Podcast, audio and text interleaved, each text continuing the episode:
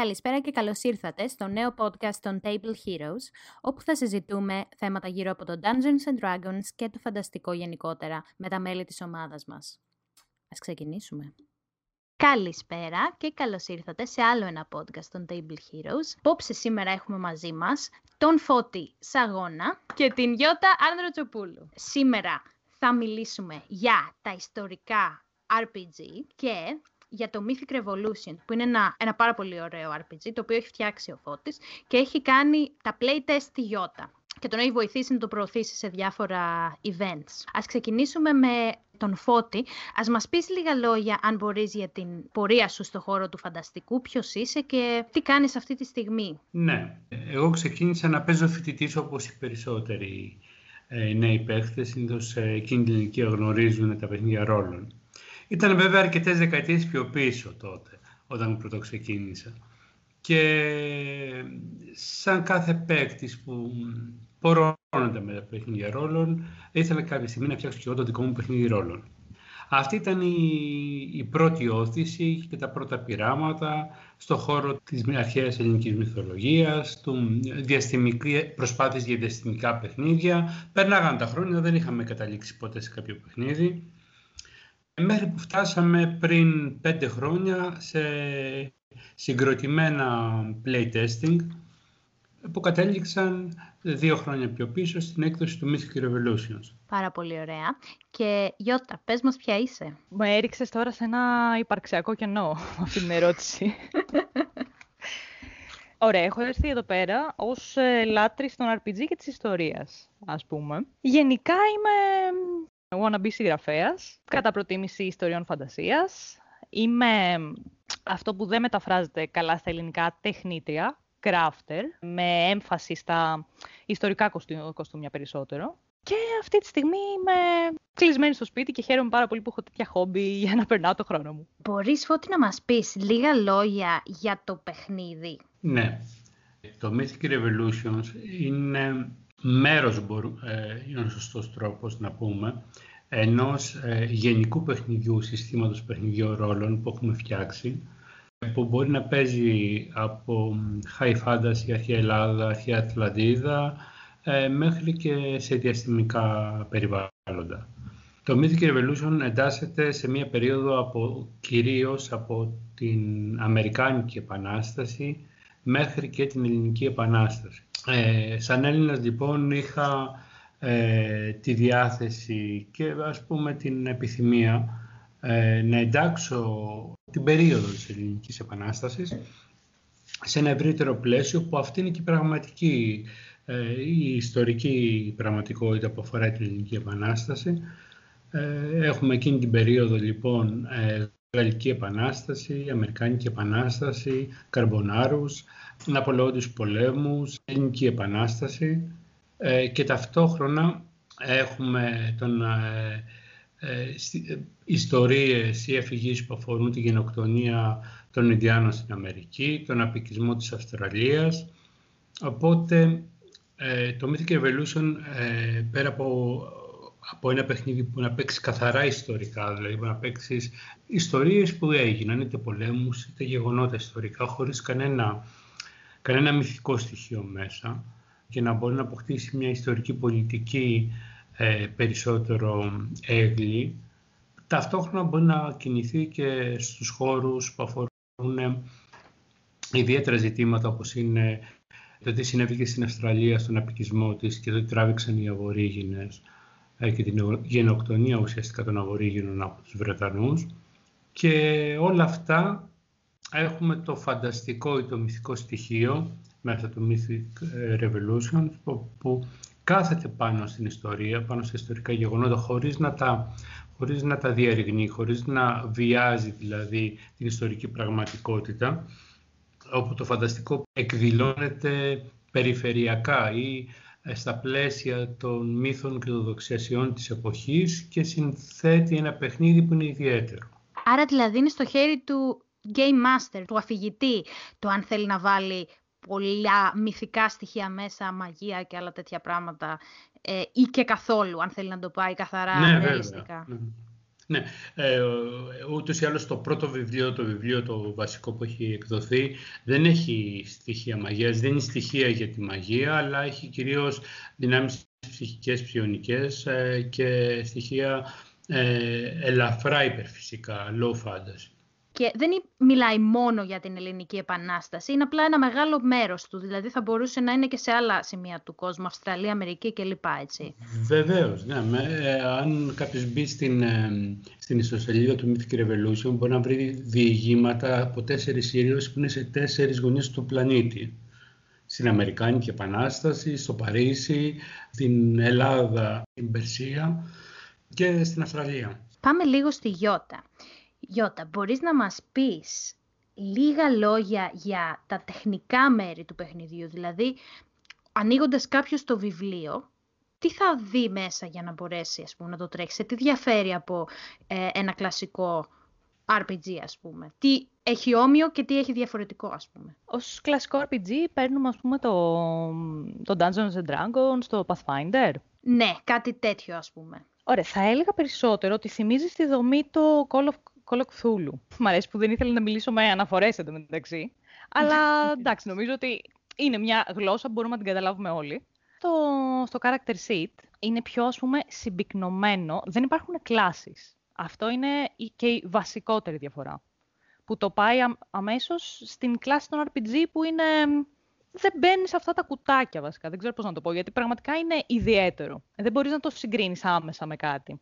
Οπότε στην ουσία σου δίνει μεγάλη ελευθερία να συνθέσεις τον ήρωά σου με ιδιότητες, ταλέντα ονομάζονται μέσα στο βιβλίο, και να τον φτιάξεις όπως τον φαντάζεσαι. Οπότε στην ουσία αυτό θα σε καθοδηγήσει. Πέρα από τα κλασικά που θα σε καθοδηγήσει το βιβλίο, πώς να φτιάξεις το, το character sheet σου, τα ταλέντα θεωρώ και οι δεξιότητες είναι το βασικό αυτού του RPG. Το κάνει να ξεχωρίζει και σου δίνει ελευθερία να συνθέσεις τον ήρωά σου. Τέλεια. Και παίζεται κυρίως από την, τη μικρή εμπειρία που είχα, γιατί τα παιδιά με καλέσανε να παίξω σε ένα παιχνίδι. Ε, περιτώ να σας πω ότι ακούσει ιστορικό setting, σκέφτεσαι ότι θα είναι κάτι βαρύ. Ε, είναι πάρα πολύ εύκολο να το μάθει κάποιος και να παίξει. Και είναι και πάρα πολύ ευχάριστο. Έχει, έχει και την ιστορική πλευρά του και κάποια συγκινητικά μέρη έτσι που βιώνεις ζώντας, ας πούμε, την ιστορία, αλλά έχει και πάρα πολύ πλάκα κάποιες φορές, πολύ διασκεδαστικό. Αυτό ήθελα να πω, ήταν, ήταν πάρα πολύ εύκολο να το, να το μάθει κάποιος και να παίξει πρώτη φορά, τέλος πάντων. Πραγματικά θεωρώ ότι το, το πρώτο σοκ που τρώει κανείς ε, φτιάχνοντας το χαρακτήρα του, φτιάχνοντας το χαρακτήρα του καθαρά, γιατί με το που μπει και παίξει ένα session, αντιλαμβάνεται πόσο εύκολο είναι, είναι ότι επειδή θέλει να πετύχει ρεαλιστικότητα, δεν έχει στην ουσία hit points κάτι τρελούς αριθμούς που έχει το Pathfinder και το D&D. Έχει ένα, ένα χ ποσό που εξαρτάται από τα βιολογικά πούμε, χαρακτηριστικά του χαρακτήρα σου και την αντοχή του και την κράση του. Και όλα τα υπόλοιπα, το δεύτερο σοκ, είναι το πόσο ελεύθερος είσαι να του προσδώσεις διάφορες ιδιότητες και δεξιότητες. Και που έχω παρατηρήσει ότι παίκτες D&D, ενώ λένε ότι θέλουν ελευθερία και πολλά στοιχεία και τέτοια, όταν έρχονται αντιμέτωποι με τόση ελευθερία και ευελιξία, σαν να ξαφνιάζονται σαν τους φαίνεται δυσκολότερο, ενώ είναι ευκολότερο. Ναι, πραγματικά είναι. Μπορείς να, γιατί μπορείς να κάνεις ακριβώς αυτό που θέλεις στο μυαλό σου. Και οι μάχες, ε, από την εμπειρία μου, είναι πολύ απλές, είναι ρεαλιστικές. Δηλαδή, δεν μπορείς να φας 15.000 χτυπήματα ας πούμε, και να, να στέκεσαι ακόμα. Ε, και είναι και αρκετά σύντομες και ευχάριστες. Φεύγουν πάρα πολύ εύκολα. Έχει αυτό το καινούριο πράγμα που δεν το έχω ξαναδεί, το κόκκινο ζάρι που λένε. Το κόκκινο ζάρι ήταν από τα πράγματα που άρχισα και εγώ πολύ να πιάσω, γιατί εντάξει, και εγώ κλασική παίκτη ήμουνα. Αλλά είναι, στην ουσία, αφαιρείς όλα τα, όλο αυτό το κλάτερ που πρέπει να έχεις στο νου το παίκτης και ο GM, που σε ένα ας πούμε, άλλο βιβλίο RPG θα ήταν απλωμένο σε ένα σωρό σελίδες και πόντους, που είναι η δυσκολία που μπορείς να έχεις, το δύσκολο terrain, όλες, οποιαδήποτε δυσκολία την έχεις εσύ μέσα στη δική σου ζαριά τα περισσότερα κόκκινα ζάρια τα ξέρεις εξ αρχής, γιατί βρίσκονται στο character sheet σου. Ας πούμε, στις δεξιότητες σου που, στις δεξιότητες που δεν έχεις, αλλά παρόλα αυτά επιλέγεις να τις ρίξεις. Αυτό επίσης είναι το καλό σε αυτό το παιχνίδι, ότι μπορείς να ρίξεις οτιδήποτε. Εντάξει, μπορεί να, ο, ο GM να σε συμβουλέψει να μην το κάνεις, αλλά μπορείς. Απλά θα πάρεις κόκκινα ζάρια. Θα τα ρίξεις λοιπόν ο ίδιος, θα κάνεις την προσταφαίρεση ο ίδιος και ο GM θα σου, σπάνια, θα σου βάλει κάποιο επιπλέον, αν χρειάζεται εκείνη τη περίσταση. Κανονικά ο GM θα βάλει τα δικά του κόκκινα ζάρια στα ζάρια που ρίχνει αυτός. Είναι δηλαδή, συμβολίζει τη δυσκολία σου να κάνεις κάτι πάντα το κόκκινο ζάρι, έτσι; Ακριβώς. Πάμε πάλι στον Φώτη και μπορείς να μας πεις πώς σου ήρθε η ιδέα που έγινε πράξη να πεις, ωραία, αυτά τα διηγήματα που έχω στο νου μου, όλο αυτό, θα κάτσω και θα το βάλω κάτω και θα το εκφράσω σαν ένα RPG, γιατί αυτό ταιριάζει πιο πολύ απ' όλα. Πώς την πήρες εκείνη την απόφαση να το γράψεις με αυτή τη μορφή, ας πούμε; Ε, δεν έγινε σε μια στιγμή. Είναι αυτό που είπα και προηγουμένως, ότι για χρόνια παιδευόμασταν και κάναμε playtest και δημιουργούσαμε και επειδή όλοι είμαστε παλιοί παίχτες και αφηγητές, όσο προχωρούσαν τα playtest, κυρίως παίζαμε στην αρχαία Ελλάδα και αρχαία Ατλαντίδα. Δεν ήταν να γίνει την περίοδο που κατέληξε το Mythic Revolution και θα σας πω μετά πώς κατέληξε αυτό. Ε, παίζαμε σε ένα πιο οικείο μυθικό περιβάλλον. Εκεί λοιπόν το παιχνίδι όσο προχώραγε το playtest, τα playtest, γίνονταν όλο και πιο σύνθετο, όλο και πιο σύνθετο, όλο και πιο σύνθετο, όλο και πιο σύνθετο, σε βαθμό ε, αηδίας. Έτσι. Οι παλιοί παίχτες μπορούν να το καταλαβαίνουν αυτό.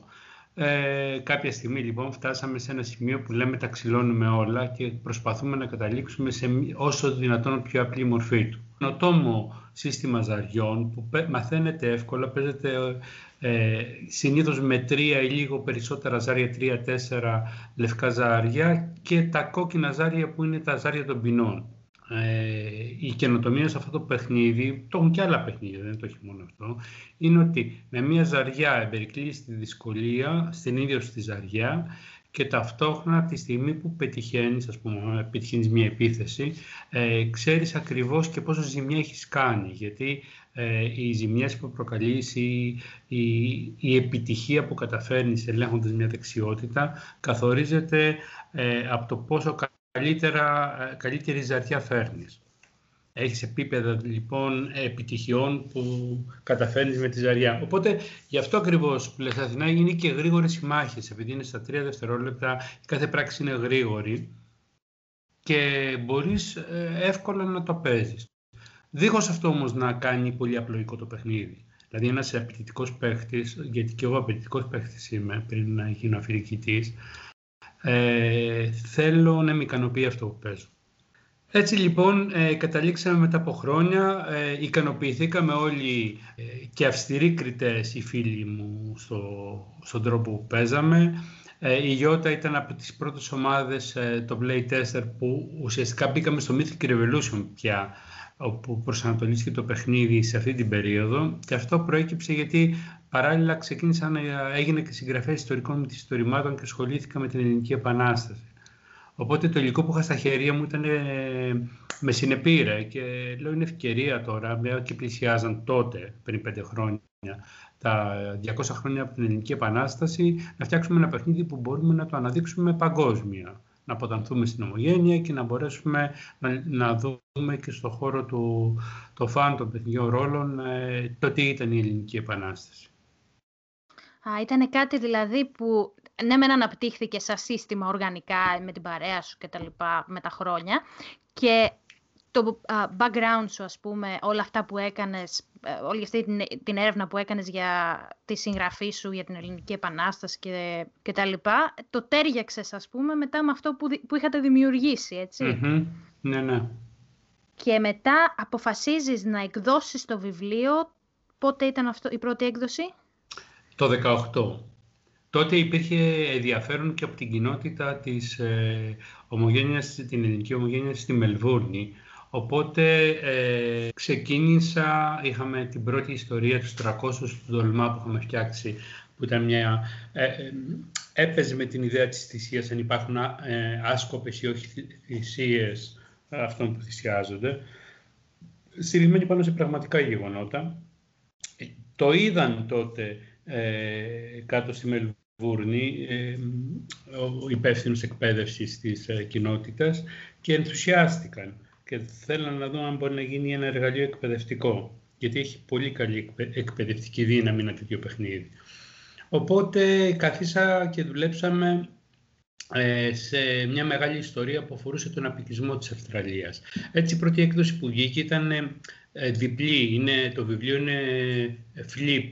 Από τη μια μεριά έχει εξώφυλλο ελληνικό και είναι ελληνικό το, στα ελληνικά το βιβλίο, το περιστρέφει ανάποδα, όπου έχει εξώφυλλο έναν αβορήγινα και είναι στα αγγλικά το βιβλίο. Οπότε ήταν προς την ομογένεια της Αυστραλίας.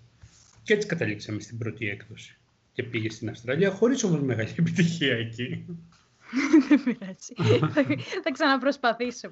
Ναι, πιστεύω ότι υπάρχει, υπάρχει ζουμί εδώ πέρα. Είναι, είναι πολύ ε, ωραίο και το συνέστημα παίζοντας και το παιχνίδι σαν παιχνίδι και το setting. Είναι πάρα πολύ ε, ενδιαφέρον και πιστεύω ότι, πιστεύω ότι πάρα πολλοί άνθρωποι θα επωφεληθούν να παίξουν. Και μιλώντας για το ωφέλη του παιχνιδιού και για την ιστορική και εκπαιδευτική του αξία, πες μας, Γιώτα, τι πιστεύεις ότι είναι τα ωφέλη των ιστορικών campaign που μπορείς να παίξεις γενικότερα και συγκεκριμένα του Mythic Revolution και γενικότερα και συγκεκριμένα; Ε, δεν θέλω τόσο να μιλήσω για το διδακτικό του πράγματος, γιατί νομίζω ότι φωνάζουμε χρόνια τώρα για το πόσο διδακτικά μπορούν να γίνουν τα RPG και το πώς μπορούν να μπουν στην εκπαίδευση και παντού.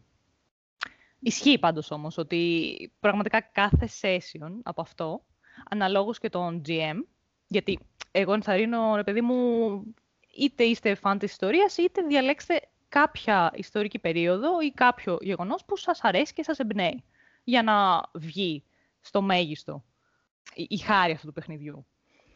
Πέρα από αυτό όμως, είναι απίστευτη η χαρά και η απόλαυση που παίρνεις παίζοντας σε ένα setting που μπορείς να το κατεβάσεις σε εσένα, στον κόσμο σου, κάνοντας το ταυτόχρονα φανταστικό. Δηλαδή, έχουμε περάσει απίστευτες στιγμές χρησιμοποιώντας αληθινούς ήρωες που τους έχουμε μάθει ίσως με πιο ψυχρό τρόπο στα βιβλία της ιστορίας. Και τους έχουμε κάνει φίλους μας, εχθρούς μας. Ε, τους έχουμε προσδώσει μαγικές ιδιότητες, μυθολογικές ιδιότητες. Είναι μαγικό να το βλέπεις αυτό να συμβαίνει. Και, και χιούμορ μπορείς να βάλεις. Μπορείς να, τους, να βάλεις φιγούρες που σου έχουν μάθει να τις έχεις λίγο ιερές αγελάδες, να τις έχεις λίγο σε βάθρο να τους κάνεις τόσο ανθρώπινους, να κάνεις πλάκα μαζί τους, να τους βάζεις σε καταστάσεις έτσι πιο γήινες. Νομίζω αυτό είναι που εμένα προσωπικά με έχει ευχαριστήσει πιο πολύ. Ναι, είναι σίγουρα πάρα πολύ ενδιαφέρον πράγματι και όντως νιώθεις ότι αυτό ότι δεν είναι, είναι, ακούγεται κλισέ, αλλά τη ζεις λίγο την ιστορία όταν παίζεις. Δηλαδή πραγματικά το βιώνεις αυτό που, που βιώνεις και νομίζω ότι μαθαίνεις πολύ παραπάνω ιστορία όταν τη βιώνεις παρά όταν απλά διαβάζεις ένα κείμενο και στο τέλος μπορεί να σου φύγουν τα μισά, ας πούμε. Σίγουρα, σίγουρα. Τα πράγματα που έχω μάθει παίζοντας ε, το Mythic Revolution σε οποιοδήποτε χρονική περίοδο πιάναμε, δεν, δεν θα τα ξεχάσω ποτέ. Ακριβώς. Και είναι και μια καλή εφετηρία και για τον ιστοριογράφο, πιστεύω, να ψάξει μια ιστορική περίοδο παραπάνω που τον ενδιαφέρει και να, να εντρυφήσει σε αυτήν, ας πούμε, και να χρησιμοποιήσει αυτό το εργαλείο για να, για να εξερευνήσει κάτι που τον ενδιαφέρει, ας πούμε, λίγο παραπάνω. Σίγουρα, κάποιος που είναι ήδη ιστοριογράφος, με αυτό εδραιώνει τις γνώσεις του, θεωρώ. Ένας από τους στόχους και σαν συγγραφέας και στο ιστορικό μυθιστόρημα και στο παιχνίδι ρόλων, στις ιστορίες των παιχνιδιών ρόλων, είναι ότι ε, αυτό που με ενοχλούσε εμένα στο παρελθόν πάρα πολύ ήταν ε, το επικοιγιώτα ε, οι αποστασιοποιημένες μορφές ή δυνατόν σε κάδρα ε, ηρώων ε, όπου τους βλέπουμε ε, ξένους ή σαν ένα όνομα και όχι μόνο αυτό. Οι ιστορίες που αφορούν όχι μόνο την Ελληνική Επανάσταση, πολλά, πολλά, πολλά σημαντικά γεγονότα ιστορικά, είναι σε μεγάλο βαθμό αποκομμένες. Δηλαδή, πολλοί ξέρουν για την έξοδο του Μεσολογγίου, δεν ξέρουν ακριβώς για τους πρωταγωνιστές και πώς αυτοί οι άνθρωποι καταλήξανε, οι σουλιώτες από το κατεστραμμένο Σούλι, οι βλάχοι ξέρω εγώ, από τα Τρίκαλα ή ξέρω και από τις άλλες περιοχές, να κλειστούν και να θυσιαστούν οι περισσότεροι μέσα σε, αυτό σε αυτή την πόλη με την έξοδο του Μεσολογγίου.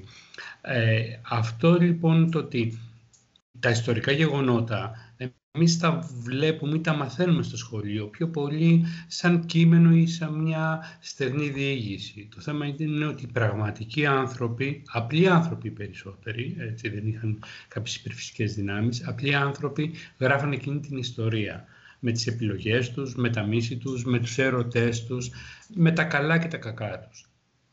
Ε, αυτό λοιπόν πιστεύω ότι σε έναν βαθμό μπορώ και το έχω καταφέρει αφηγηματικά και το έχω αποδώσει και μέσα στις ιστορίες του παιχνιδιού και μέσα στα μυθιστορήματα. Αυτό ήθελα να πω.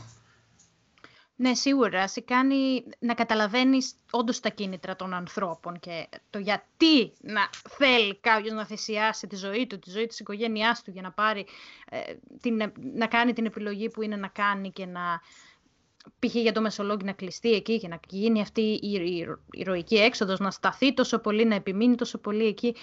Δεν, το να το διαβάσει σαν ένα ιστορικό κείμενο δεν μπορεί να σου, να σου πει τι νιώθαν αυτοί οι άνθρωποι τότε. Ναι. Επίσης, μια που λέμε γι' αυτό, να πω ότι φτιάχνεις ένα πάρτι, το οποίο, όπως συμβαίνει πάντα στο D&D ε, Forced, εδώ πέρα πράγματι δεν είσαι ορφανός, έχεις κατεστραμμένο περιβάλλον γύρω σου, οπότε ναι, θα πας σε μια περιπέτεια υποχρεωτικά σχεδόν. Όλη η ζωή σου μια περιπέτεια εκεί την εποχή τώρα, όπου, όπου και να ξεκίναγες.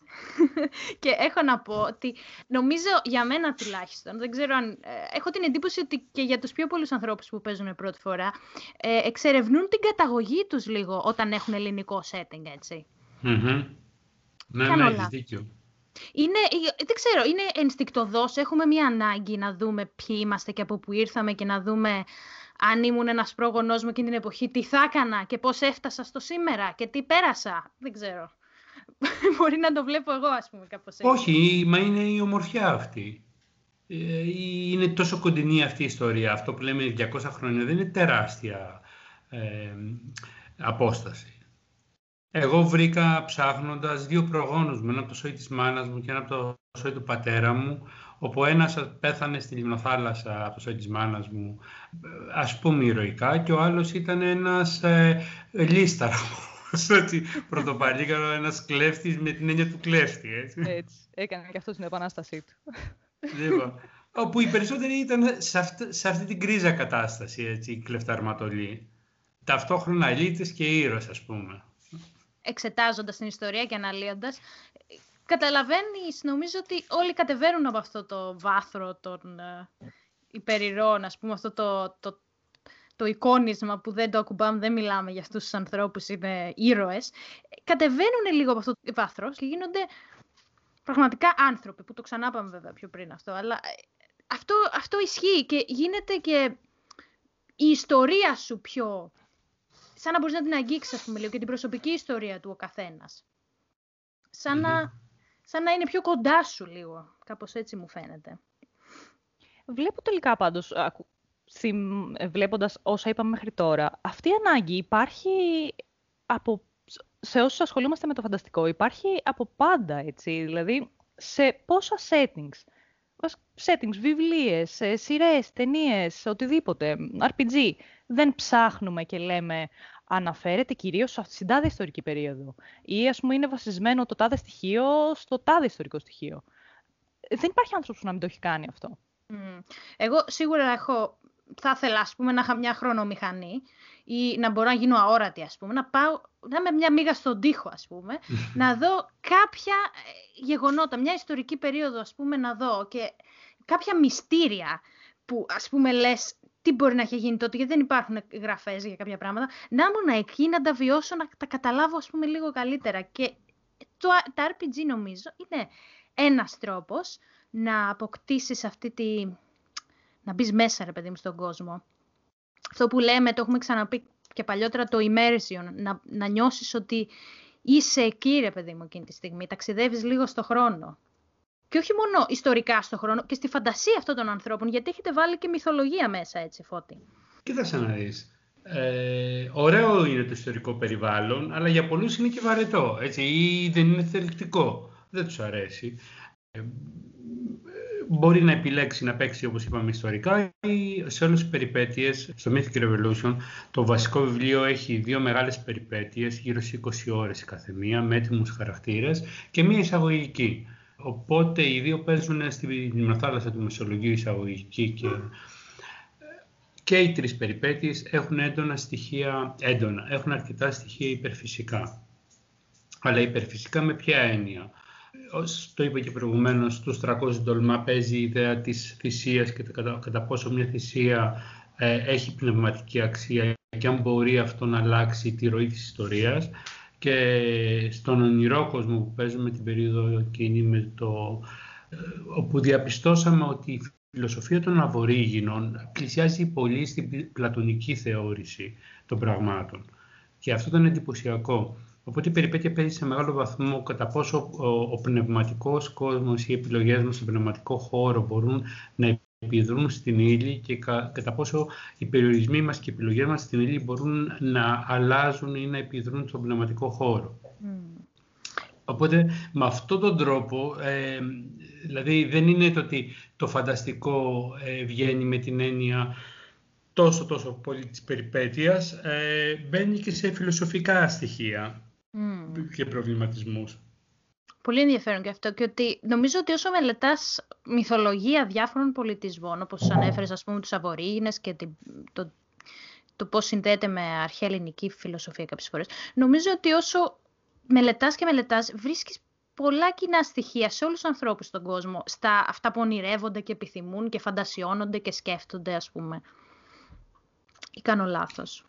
Ναι, ε, θεωρώ ότι είναι σχεδόν αρχιτυπικό. Ο άνθρωπος είναι όμοιος λίγο πολύ παντού και πνευματικά και συναισθηματικά, οπότε το βλέπεις. Προφανώς. Ε, είναι ένα, ένα σύστημα που ενθαρρύνει τον καθένα να φτιάξει πραγματικά ό,τι θέλει, σε όποια χρονική περίοδο θέλει.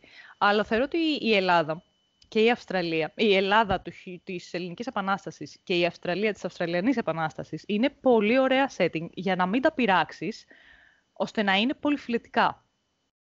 Γιατί ειδικά στην Ελλάδα η ιστορία που μαθαίνουμε είναι εντελώς whitewashed, που λένε και στη Δύση.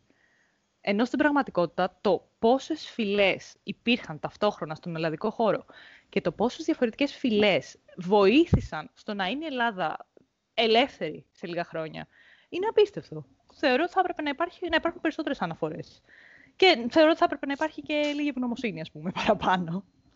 Ακριβώς. Και τώρα, ε, Φώτη, πηγαίνοντας, ας πούμε, πιο συγκεκριμένα στα πράγματα που θα βρει κάποιος σε αυτό το βιβλίο και στο site σου, τι σε έκανε να διαλέξεις τις συγκεκριμένες περιοχές και συγκεκριμένες ιστορικές περιόδους; Τι σε τράβηξε τόσο πολύ σε αυτή, στο Μεσολόγιο; Μπράβο. Αυτό είναι και λόγω της καταγωγής μου. Όχι τις Αβορήγινες ε, προέκυψε ακριβώς επειδή είπαμε ότι να ασχοληθούμε με την ομογένεια της Αυστραλίας. Το εντυπωσιακό, να δώσω ένα στοιχείο για όσους δεν γνωρίζουν, το μάθα και εγώ ερευνώντας, έτσι ότι η Αυστραλία ήταν μια απόμακρη ήπειρος η οποία ήταν σαν λέμε χώρα των καταραμένων. Εκεί οι Βρετανοί στέλναν τους καταδίκους τους, οπότε οι πρώτοι τους, ε, τους βαριά κατάδικους και κυρίως και πολιτικούς κατάδικους. Οπότε οι, οι πρώτοι άπικοι Αυστραλοί ήταν είτε ε, κατάδικοι είτε ε, στρατιώτες ε, Βρετανοί και όχι και τα καλύτερα παιδιά, γιατί για να πας και στην Αυστραλία δεν ήταν η καλύτερη μετάσταση. Σίγουρα. Οπότε, αυτό ήταν το ξεκίνημα της Αυστραλίας, ε, του απικισμού της Αυστραλίας, που τα πρώτα, τις πρώτες δεκαετίες της κιόλας έπαιζε στη, με τη φθορά του, την, την ολοκληρωτική καταστροφή αυτής της απικίας. Ε, Λοιπόν, η ιστορία που αφορά το, μέσα στο βιβλίο, το Mythic Revolution, είναι η ιστορία, ιστορία γεγονός, ο, ο πρώτος μεγάλος δρόμος που φτιάχτηκε για να, νιώσει το, να ενώσει τις δύο μοναδικές πόλεις, το Sydney με το Newcastle, περνώντας μέσα από άγριες περιοχές. Και σε αυτό ε, έχουμε έτοιμους ήρωες, όπου εκεί υπάρχουν αρκετά ιστορικά πρόσωπα. Δύο από αυτούς είναι Έλληνες, οι οποίοι είχαν καταδικαστεί για πειρατεία το 1827. Ε, όταν λέμε πειρατεία το λένε οι Βρετανοί, εμείς το λέγαμε Ελληνική Επανάσταση, έτσι. Mm. Λοιπόν, αυτοί είχαν χτυπήσει ένα πλοίο, ε, ναυτική ήταν ένα πλοίο που πήγαινε εφόδια στους, ε, στους Οθωμανούς, συλλήφθηκαν, καταδικάστηκαν σε θάνατο, εν τω μεταξύ ελευθερώθηκε το 29 η Ελλάδα και άλλαξε ποινή τους καταναγκαστικά έργα και βρεθήκαν στην Αυστραλία. Λοιπόν, παίζουν αυτοί λοιπόν σε αυτή την περιπέτεια, ε, καθότι είναι η πρώτη Ελληνοαυστραλή γνωστή, ο ένας μάλιστα έμεινε και έκανε οικογένεια στην Αυστραλία ως ιστορικό πρόσωπο. Και το έχω εντάξει αφηγηματικά μέσα στην ιστορία. Δηλαδή, ε, θέλω να πω, η ίδια η ιστορία οδήγησε το πώς θα βγει και η ίδια η περιπέτεια. Δηλαδή, η φιλοσοφία των Αβορήγινων ε, δεν υπήρχε έτοιμη η περιπέτεια από πριν, πριν γραφτεί. Γράφτηκε πάνω ακριβώς στα ιστορικά γεγονότα ή και στον τρόπο που λειτουργούσαν οι Ευωρήγενες ή πώς λειτουργούσαν οι Βρετανοί ως κατακτητές και καταστροφείς ε, στην κοινωνία, στις κοινωνίες των Αβορήγινων. Από εκεί πέρα το Μεσολόγγι ε, είναι λόγω καταγωγή μου. Η μητέρα μου είναι από το Ιταλικό, ο πατέρας μου είναι από την Ορεινή Τριχονίδα, από την ξέρω καλά την περιοχή. Ε, και ήταν πολύ οικείο και εύκολο για μένα γιατί γνωρίζω τις περιοχές για να τις περιγράψω και τις λεπτομέρειες και τις μικρές ιστορίες. Βέβαια, το Mythic Revolutions ε, μπορεί να παιχτεί ε, περιπέτειες οπουδήποτε. Μπορεί να ξεκινήσει την Αμερικάνικη Επανάσταση και να παίξει εκεί ένα ολόκληρο, μια σειρά περιπετειών με την Αμερικάνικη Επανάσταση, είναι ατέλειωτη. Οποιαδήποτε επανάσταση μπορεί να είναι ατέλειωτη σε περιπέτειες δηλαδή να διαλέξεις 10, 20, 30 σημαντικές ιστορικές μάχες και γεγονότα, αυτόματα έχει φτιάξει μια τεράστια ροή γεγονότων και ιστοριών για να παίξεις περιπετειών. Και όταν ναι. βάζεις λοιπόν και το μυθικό, όπου μπαίνει και εισβάλλει ανάμεσα στα ιστορικά γεγονότα και το πλουτίζει, ε, ακόμα περισσότερο το δυναμώνεις. Άμα κάποιος παίκτης δεν έχει κάνει ας πούμε, την έρευνα για ένα συγκεκριμένο κομμάτι ας πούμε, που να θέλει να παίξει. Τι επιλογές έχει σαν settings να παίξει ε, ως αφηγητής διαβάζοντας το βιβλίο σου; Το ένα είναι το Μεσολόγιο που είναι τα εισαγωγικά, το άλλο είναι η Αυστραλία και ανέφερες και την Αμερική, έτσι. Ναι, όχι. Μετά, αργότερα, όσο αυτό που προχωράει και αναπτύσσεται, θα, θα τυπωθούν και άλλα βιβλία, θα σηκωθούν και περιπέτειες στο site. Α, μπορεί δηλαδή. Είναι ένα ενεργό project δηλαδή. Μπορεί κάποιος να μπει και στο site και να βρίσκει και άλλα και άλλα και άλλα ε, campaign, ας πούμε. Ναι, ακόμα δεν έχουμε σηκώσει, αλλά θα σηκώσουμε, βεβαίως. Έχουν γραφτεί και άλλες περιπέτειες. Εμείς έχουμε κάνει playtest. Ε, το βιβλίο το συγκεκριμένο είναι το βιβλίο Α, ε, η πρώτη περίοδος των μυθικών επαναστάσεων. Ε, η περίοδος Β των μυθικών επαναστάσεων είναι η περίοδος του Πρώτου Παγκοσμίου Πολέμου, ε, της ε, γενοκτονίας των Αρμενίων και ε, των Ποτίων, έχουμε γράφει κάποιες περιπέτειες γι' αυτό, ή της Οκτωβριανής Επανάστασης, όπου είναι καθαρά ιστορικοπολιτικό ε, setting. Mm. Και το τρίτο βιβλίο είναι η περίοδος αντίστασης κατά τον Ναζί και ε, σε κάθε ένα από τα τρία μεγάλα βιβλία που θα, θα ακολουθήσουν τα άλλα δύο, πέρα από το πρώτο, έχει και, θα έχει και μια μεγάλη ιστορία ή, συνδυασμό ιστοριών που αφορούν μια μεγάλη γενοκτονία, ιστορικό γεγονός της περίοδου. Έτσι, την Εβραϊκή γενοκτονία και πηγαίνοντας προς τα πίσω την Αρμένικη και την Ποντιακή και τους Αβορήγινε και τους Ινδιάνου στην περίοδο του πρώτου βιβλίου. Δηλαδή είναι μόνο η αρχή αυτό το πρώτο βιβλίο που θα έρθει. Ε, έχουμε μιλήσει πάρα πολύ για το πώς ο μύθος, ας πούμε, η μυθολογία ε, εμπλουτίζει κάπως τα ιστορικά γεγονότα και τα κάνει πιο όμορφα ε, στην αφήγηση και στο παιχνίδι. Γιώτα, όντας playtester και έχοντας παίξει, πες μας λίγα παραπάνω για το στοιχείο του φανταστικού που αν θέλει κάποιος μπορεί να βάλει μέσα στο campaign, πώς δηλαδή μπορεί να μπλέξει μαγεία και τις μυθολογίες του κάθε λαού και τα λοιπά μέσα σε ένα, σε ένα ιστορικό setting; Ε, αυτό ήθελα να το πω και πριν. Είναι η ιστορία όπως θα θέλαμε να είναι. Όλα ισχύουν δεν ξέρω για εσάς, εγώ τουλάχιστον, μου αρέσει να σκέφτομαι τη μυθολογία ως τις απαρχές της ιστοριας Και όσο προχωράμε, η μαγεία, ας πούμε, που είναι λίγο πιο, σύγχρονα, ε, πιο σύγχρονο folklore, το εμπλουτίζει ακόμη περισσότερο. Τώρα θα έλεγα, ε, η προσωπική μου προτίμηση, ή για να είναι ακόμη πιο ωραίο το flavor αυτού του παιχνιδιού, να αναδεικνύεται δηλαδή το όραμα, ας πούμε, είναι αναλόγως στην εποχή που παίζει κάποιος να προσθέτει και, τα ανά... και τις ανάλογες δοξασίες εκείνης της εποχής ή να διαμορφώνει λίγο τα πιο σύγχρονα σε εκείνη την εποχή. Γιατί νομίζω ουσιαστικά ό,τι και να ψάξουμε από μαγείες, δοξασίες, ε, θα βρούμε ρίζες τους σε οποιαδήποτε εποχή. Ας πούμε, για παράδειγμα, άμα παίξεις αρχαία Ελλάδα, μπορείς να βάλεις πραγματικά πάρα πολύ άνετα όλα τα ίδια μαγείας, εξηγώντας τα με χθόνιες θεότητες ή με, με οτιδήποτε άλλο. Σε αυτό που παίξαμε ε, για το Μεσολόγιο το 1821, ε, χθες κιόλας παίξαμε, το έχω και φρέσκο στη μνήμη μου, ε, μιλήσαμε πολύ για νεράιδες και για όλα αυτά τα, όλη αυτή τη μυθολογία ας πούμε, που υπήρχε εκείνη την περίοδο της ε, Ελληνικής Επανάστασης και μου θύμιζε ας πούμε πράγματα που μου, λέει, μου λέγει η γιαγιά μου ας πούμε. Είχε κάτσει και είχε κοιμηθεί η αδερφή μου κάτω από μια σικιά ένα μεσημέρι, ζαλίστηκε ας πούμε και έλεγε η γιαγιά μου «Α, σου πήραν οι νεράιδες τη φωνή» ας πούμε της έλεγε. Πραγματικά, πραγματικά. Ναι, και είναι ε, απίστευτο το, το ότι είναι μέσα μας πολλά από αυτά τα λαογραφικά, ας πούμε, παραδοσιακά πράγματα. Και είναι κρίμα να χαθούν σαν, σαν ιστορίες, ας πούμε.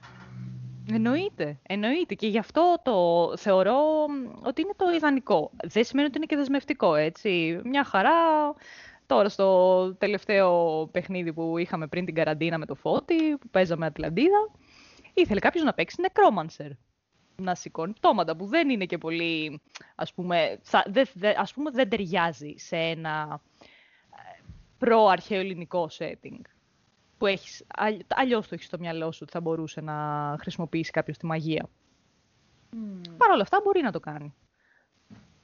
Μπορείς να βρεις κάτι, δεν μπορείς να βρεις, ας πούμε. Κάτι... Εννοείται, ναι με Ατλαντίδα τώρα κολλάς και αρχαιολινική μυθολογία να πεις «Α, η Εκάτη και ο Άδης». Η πρόκληση, συγγνώμη παρεμβαίνω τώρα να πω, η ε, πρόκληση από τη δικιά μου τη μεριά αφηγηματικά, γιατί μιλάμε για ένα όμοιο παιχνίδι όπου αλλάζουν οι εποχές και οι κόσμοι, είναι το πώς οι νεράιδες στην περίοδο της αρχαίας Ατλαντίδας ε, είναι όμοιες ή σχεδόν όμοιες με τις νεράιδες ε, της περίοδου του διαφωτισμού ε, και τα πώς ε, το υπερφυσικό λειτουργεί σε κάθε κόσμο με όμοιο τρόπο με κάποιες αλλαγές στους κανόνες που διαμορφώνονται με τις αλλαγές που έχουν γίνει σε κάθε κόσμο.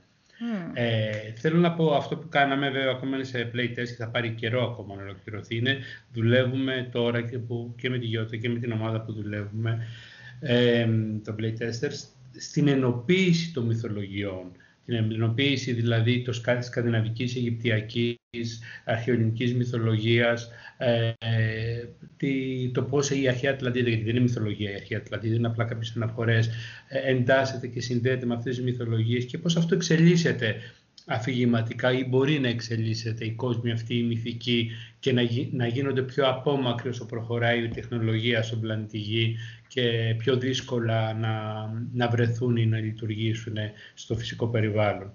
Μιλήσαμε βασικά για το, για το continuity, το αναφέραμε κάποια στιγμή χθες, ναι. Είναι δηλαδή ένα ζωντανός κόσμος, ο οποίος και αυτός εξελίσσεται μαζί με, τα, με την ιστορία και αλλάζει και, και μεγαλώνει. Και αλλάζει το flavor, ας πούμε, αν θα το βάλεις στην Αίγυπτο ή αν θα το βάλεις έχουν όλα μια κοινή βάση, ας πούμε. Mm-hmm. Ναι, προσπαθούμε να το κάνουμε έτσι και από ό,τι φαίνεται πετυχαίνει, θα το δούμε στο τέλος. Mm. Βρίσκω και μια σχετικότητα της μυθολογίας με την ιστορία, μπορώ να πω. Δηλαδή, είναι και αυτό ιστορίες και κείμενα που κάτι σημαίνανε για αυτούς τους ανθρώπους. Κάποιοι άνθρωποι τα σκέφτηκαν και κάτσανε και τα είπανε ή τα γράψανε. Και νομίζω και αυτά αξίζει να, να σωθούν και να διατηρηθούν και να βιωθούν μέσα από ένα παιχνίδι, ακριβώς όπως και τα ιστορικά γεγονότα. Δεν, δεν θεωρώ προσωπικά ότι ξέρεις, θα έπρεπε να τα ξεγράψουμε και να τα κάνουμε όλα στεγνά, με στοιχεία κλπ. Νομίζω ότι και στο μυαλό, ειδικά των παλιότερων, λίγο μπλεκόντουσαν. Ήταν Η λίγο δυσιδέμονες. Ναι, κάπου, κάπου λίγο μπλέκονταν. Ακόμα και στους ανθρώπους του τότε. Και ότι πιστεύεις, ότι υπάρχει, ξέρεις, για σένα Ναι, στο Mythic, και τελειώνω με αυτό, στο Mythic Revolution ε, η, η πίστη που είχε ο απλός λαός και ο κόσμος ανά περιοχή, η πίστη που έχουν στις θρησκείες, έτσι. Ο χριστιανός, ε, το υπερφυσικό για τους χριστιανούς λειτουργεί σύμφωνα με την πίστη τους, ε, στου, στους βουδιστές σύμφωνα με τη δικιά τους πίστη και στους παγανιστές σύμφωνα με τη δικιά τους πίστη. Ισχύει αυτό. Ισχύει ότι υπήρχε ε, στη λογοτεχνία των ρομαντικών του 19ου αιώνα. Δηλαδή υπάρχει ε, ο, το τέρας του Φραγκεστάιν, υπάρχουν και βρικόλακες, έτσι, ο κομής Δράκουλας. Ε, αυτά που έχουν γραφτεί ε, και είναι σε μυθιστορήματα υπάρχουν και στο Mythic Revolution. Λίγο παρακάτω, στο στους ανθρώπους οι οποίοι θα ενδιαφερθούν ας πούμε, από αυτό το setting και θα τους αρέσει. Και παιδιά να ενδιαφερθείτε είναι πάρα πολύ ωραίο και πολύ ενδιαφέρον. αλήθεια, αλήθεια το λέω. Ε, πόσο εύκολο λοιπόν είναι για κάποιον που δεν έχει ξαναπέξει ιστορικό setting ή δεν έχει ξανατρέξει κάτι τέτοιο, αλλά τον ενδιαφέρει πάρα πολύ σαν ιδέα. Πόσο εύκολο είναι για αυτόν τον άνθρωπο να, να μπει σε αυτό το σύστημα και να, να βρει την παρέα του πούμε, και να, να τρέξει κάτι τέτοιο; Να ξεκινήσει δηλαδή από το μηδέν. Ε, ναι, ας πούμε κάποιος που εντάξει, σίγουρα θα έχει έστω λίγο ένα background στα RPG, σίγουρα. Εκτός και αν είναι απλά ιστορικό το ενδιαφέρον κάποιου. Ακόμα και αν είναι από το μηδέν, ναι. Τι, Εγώ τι συμβουλές έχεις να δώσεις; Την εμπειρία μου που έχω κάνει τα τελευταία δύο χρόνια που έχω κάνει δεκάδες παρουσιάσεις, μπορώ να πω κοντά σε 150 νέους ε, ανθρώπους, όταν λέμε νέους από ηλικίες 8 χρονών έως και 70 χρονών που έχουν παίξει, που δεν είχαν κανένα σχεδόν δεν είχε ξαναπαίξει ποτέ το RPG, το που ήξερε τι σημαίνει RPG και το έκανα με, σε παρουσιάσεις ιστορικών, ε, δηλαδή είτε για την ποτιακή γενοκτονία, αυτό που λέγαμε για την Οκτωβριανή Επανάσταση, είτε για την Ελληνική Επανάσταση. Οπότε ε, έχω την εμπειρία που νομίζω λίγοι αφηγητές την έχουν, να έχω γνωρίσει πολλούς νέους παίχτες που έρχονται για πρώτη φορά σε επαφή με το παιχνίδι, με ένα τέτοιο παιχνίδι. Με ένα παιχνίδι δηλαδή που είναι και ιστορικό και φανταστικό.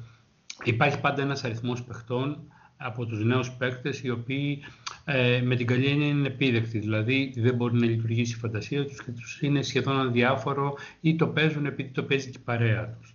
Υπάρχει ένας αριθμός που παίζει ευχάριστα νέων παιχτών ε, και αν ξαναβρεθεί θα ξαναπαίξουν, αλλά θα το αναζητήσουν να παίξουν. Και υπάρχει και εγώ πιστεύω ένα ποσοστό πάνω από το 20% έως και 30% των νέων παιχτών οποιασδήποτε σχεδόν ηλικίας, κυρίων νέων βέβαια, αλλά και οποιασδήποτε ηλικίας, που ε, τους συγκλονίζει αυτό που ζουν, γιατί ε, τα παιχνίδια ρόλων έχουν το, το πλεονέκτημα ότι αυτό που παίζεις είναι ένα είδος βιωματικό Δηλαδή είναι ένα είδος εμπειρίας, η αγωνία που ζει ο ήρωάς σου μέσα, συμμετέχεις και εσύ σε αυτό. Οπότε εντυπώνεται μέσα σου σαν ένα είδος εμπειρίας. Οπότε αυτοί οι άνθρωποι θέλουν να παίξουν και να ξαναπαίξουν ξανά. Αυτό λέμε για νέους παίκτες που δεν είχαν ποτέ την εμπειρία. Ε, με λίγη εμπειρία ένας αφηγητής ή κάποιος που έχει κάνει αφηγητής ε, δεν θέλει. Παίρνει το βιβλίο και παίζει. Πρώτα απ' όλα έχει έτοιμες περιπέτειες, έτοιμους ήρωες, δεν χρειάζεται καν να φτιάξουν δικούς τους. Και αργότερα μπορούν να φτιάξει δικούς τους και να παίξουν. Ε, υπάρχουν ομάδες, δηλαδή στην Ελλάδα έχουμε ε, ομάδα που παίζει στα Γιάννενα, στο Μεσολόγγι, στην Αθήνα, Θεσσαλονίκη δεν έχει στηθεί, πήγε να στηθεί ε, και στο μέλλον, δηλαδή ε, με την ευκαιρία των 200 χρόνων της Ελληνικής Επανάστασης που θέλουμε το Μάρτιο να οργανώσουμε κάποιες εκδηλώσεις, πιστεύω θα στηθούν αρκετά τραπέζια και ομάδες. Α, πάρα πολύ ωραία. Μου δίνεις μία πάσα λοιπόν για να μιλήσουμε για τα σχέδιά σας για το μέλλον. Τι έρχεται άμεσα και τι έρχεται σε βάθος χρόνου. Εγώ θα πω τώρα προφανώς. Ε, ναι, ε, αυτό που ετοιμάζουμε είναι μια επαιτειακή έκδοση Mythic Revolution τα 200 χρόνια, ημέρες ανεξαρτησίας, ε, όπου ε, θα έχουμε στην Αττική και στην Ακρόπολη τα πρώτα γεγονότα της Επανάστασης. Ε, οπότε αυτό το βιβλίο θα είναι ένα επαιτειακό βιβλίο ελληνογλικό πάλι, φαντάζομαι, εστιασμένο κυρίως στην ελληνική ομογένεια, κυρίως. Και τους Έλληνες παίκτες θα είναι ε, ε, εντελώς αφιερωμένο με αρκετές ιστορίες και περιπέτειες και στο μυθικό χώρο και στο ιστορικό χώρο για την Ελληνική Επανάσταση. Ε, μια φορά έχουμε τα 200 χρόνια, μας έχει πάει πίσω ο κορονοϊός, αλλά τι να κάνουμε, πρέπει να το κάνουμε. Οπότε θα μπούμε σε μια διαδικασία το Μάρτιο, ε, σε ένα crowdfunding, για να μπορέσει να χρηματοδοτηθεί αυτό το project, ώστε πριν το τέλος του 2021 να το, έχει, να το έχουν όσοι το πάρουν, να το αγοράσουν, να το έχουν στα χέρια τους και να παίξουν. Ωραία. Πού μπορούν να μπουν λοιπόν οι άνθρωποι οι οποίοι θέλουν να ακολουθήσουν και να συμμετάσχουν και να σας βοηθήσουν; Πού μπορούν να το ψάξουν αυτό και πού μπορούν να, να βρουν αυτό το crowdfunding και... Ε, το πρώτο να κάνουν να μπουν στο mythicrevolution.com ή στο σελίδα μας, ε, η οποία δεν είναι πολύ δυνατή. Βέβαια θα δείτε κάποιες εικόνες εικαστικά κάποιων ηρών του, του κόσμου. Ε, θα μπορούν να διαβάσουν διηγήματα για κάποιους ήρωες που είπαμε, να δουν ένα art gallery, κάποια νέα εκεί θα σηκώνονται. Και από εκεί να παραγγείλουν κάποιο βιβλίο να το πάρουν τη στιγμή που θα έχει εκδοθεί. Επίσης θα ξεκινήσουμε και ένα κανάλι ε, ε, ενός θρήνου των ξωτικών, ε, γιατί δουλεύουμε στον κόσμο και μια γλώσσα ε, η οποία είναι η γλώσσα εξωτικολαλιά και η οποία ε, έχει επιρροές από, την, ε, από τη δουλειά που έχει κάνει ο Τόλκιν, ε, αλλά κυρίως στηρίζεται στη γραμματική την αρχαιοελληνική και σε λέξεις αρχαιοελληνικές και αρχαίες αραμαϊκές λέξεις. Οπότε έχουμε φτιάξει ήδη ένα πολύ ωραίο ε, τραγούδι εισαγωγικό που συνοδεύει μία από τις εισαγωγικές περιπέτειες και μέσα από τη ιστοσελίδα μας θα μπορούν να έρθουν και σε επαφή και με την καλλιτεχνική αυτή δουλειά την οποία γίνεται. Νομίζω έχει πέσει πάρα πολύ δουλειά ε, από αυτά που λες και από, τη, από την ομάδα σου και από τους τέστερες, από τις παρουσιάσεις που έχετε κάνει. Ελπίζω να σας πάνε όλα καλά και ελπίζω από το Μάρτιο και μετά να έχετε απήχηση και να το στηρίξει αυτό ο κόσμος, γιατί πρέπει να στηρίζονται νομίζω τέτοιες προσπάθειες. Γιατί να μην προωθείτε και η ελληνική μυθολογία και άλλες α, μυθολογίες, όπως τον Αβορήγινο της Αυστραλίας και δεν ξέρω εγώ πόσα άλλα πράγματα μπορεί να υπάρχουν. Το RPG ήταν ουσιαστικά αυτό που καθόρισε κυρίως έτσι, το fantasy ήταν το D&D, το οποίο ήταν μια μίξη ε, της μυθολογίας του Tolkien αρχικά και, και του Howard. Τα δύο κύρια συστατικά του. Αυτό το χωνευτήρι λοιπόν που έγινε ε, στην Αμερική ε, δημιουργήσε ε, ένα ολόκληρο κόσμο για δεκαετίες.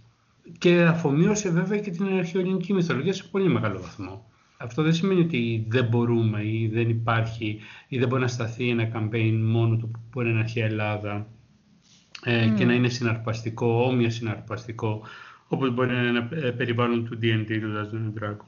Mm. Να αποκτήσει πιο πολλά χρώματα το fantasy, πιο πολλούς πολιτισμούς, να βασιστεί σε άλλα uh, settings, σε άλλα campaign, να μην, να μην υπάρχει ρε παιδί μου μόνο ένα πράγμα, να, να, να μπορείς να το μεταφέρεις το φανταστικό παντού, ας πούμε, σε όλο το, τον κόσμο. Αυτό θα, θα, θα μου άρεσε να δω στο ναι, μέλλον. Ναι, φαντάζομαι τώρα αυτό που βιώσαμε ή βιώσατε σαν παίκτες, ε, στο, ας πούμε στην Κίνα, έτσι, οι Κινέζοι να παίζουν και να φοράει ε, ένα Mythic Revolution της περίοδου της Κινέζικης, ε, της Κινέζικης ιστορίας. Κινέζικη πειρατεία έπαιζα χθες, έτσι. ναι. Ε, Πάντως, ε, έχω να πω ότι ξεκάθαρα είμαι οπαδός άποψης παίξε και κάτι άλλο, ξεκάθαρα. Αλλά ίσως πρόκειται και για μια νέα τάση, διότι ήμουν πάντα υπέρμαχος του παίξε κάτι που είναι λίγο έξω από σένα, γιατί ίσως σε κάνει να απελευθερωθείς και να παίξεις πιο ελεύθερα, να γίνεις immersed πιο πολύ. Ίσως η νέα τάση του escapism να είναι παίξε κάτι που είναι κοντά σου για να παίξεις πιο καλά. Έχω να, πω και, να προσθέσω και κάτι άλλο για όσους δεν, είχαν, δεν έχουν παίξει ποτέ ένα ιστορικό ε, ή ψευδοϊστορικό περιβάλλον. Ε, η ομορφιά και η δύναμη ενός ψευδοϊστορικού περιβάλλοντος σε σχέση με το φάνταζι είναι ότι ε, ακριβώς επειδή είναι πιο οικείο, η εμπειρία είναι πιο αληθινή. Σου δίνει την ψευδέστηση ότι είναι πιο αληθινή. Πράγματι. Ε, και με αυτό λοιπόν θα κλείσουμε σήμερα. Σας ευχαριστώ πάρα πολύ ε, που μας ακούσατε. Να παίζετε ιστορικά RPG, παιδιά, κάνει πάρα πολύ καλό. Πραγματικά στην ψυχή και στο σώμα νιώθεις καλά μετά από ένα τέτοιο παιχνίδι. Παίξτε RPG βασικά, παίξτε οτιδήποτε. Παίχτε, ναι. από μένα καλημέρα, καλησπέρα, καληνύχτα. Χαιρετούμε. Καλό παιχνίδι σε όλους. καληνύχτα. Ναι,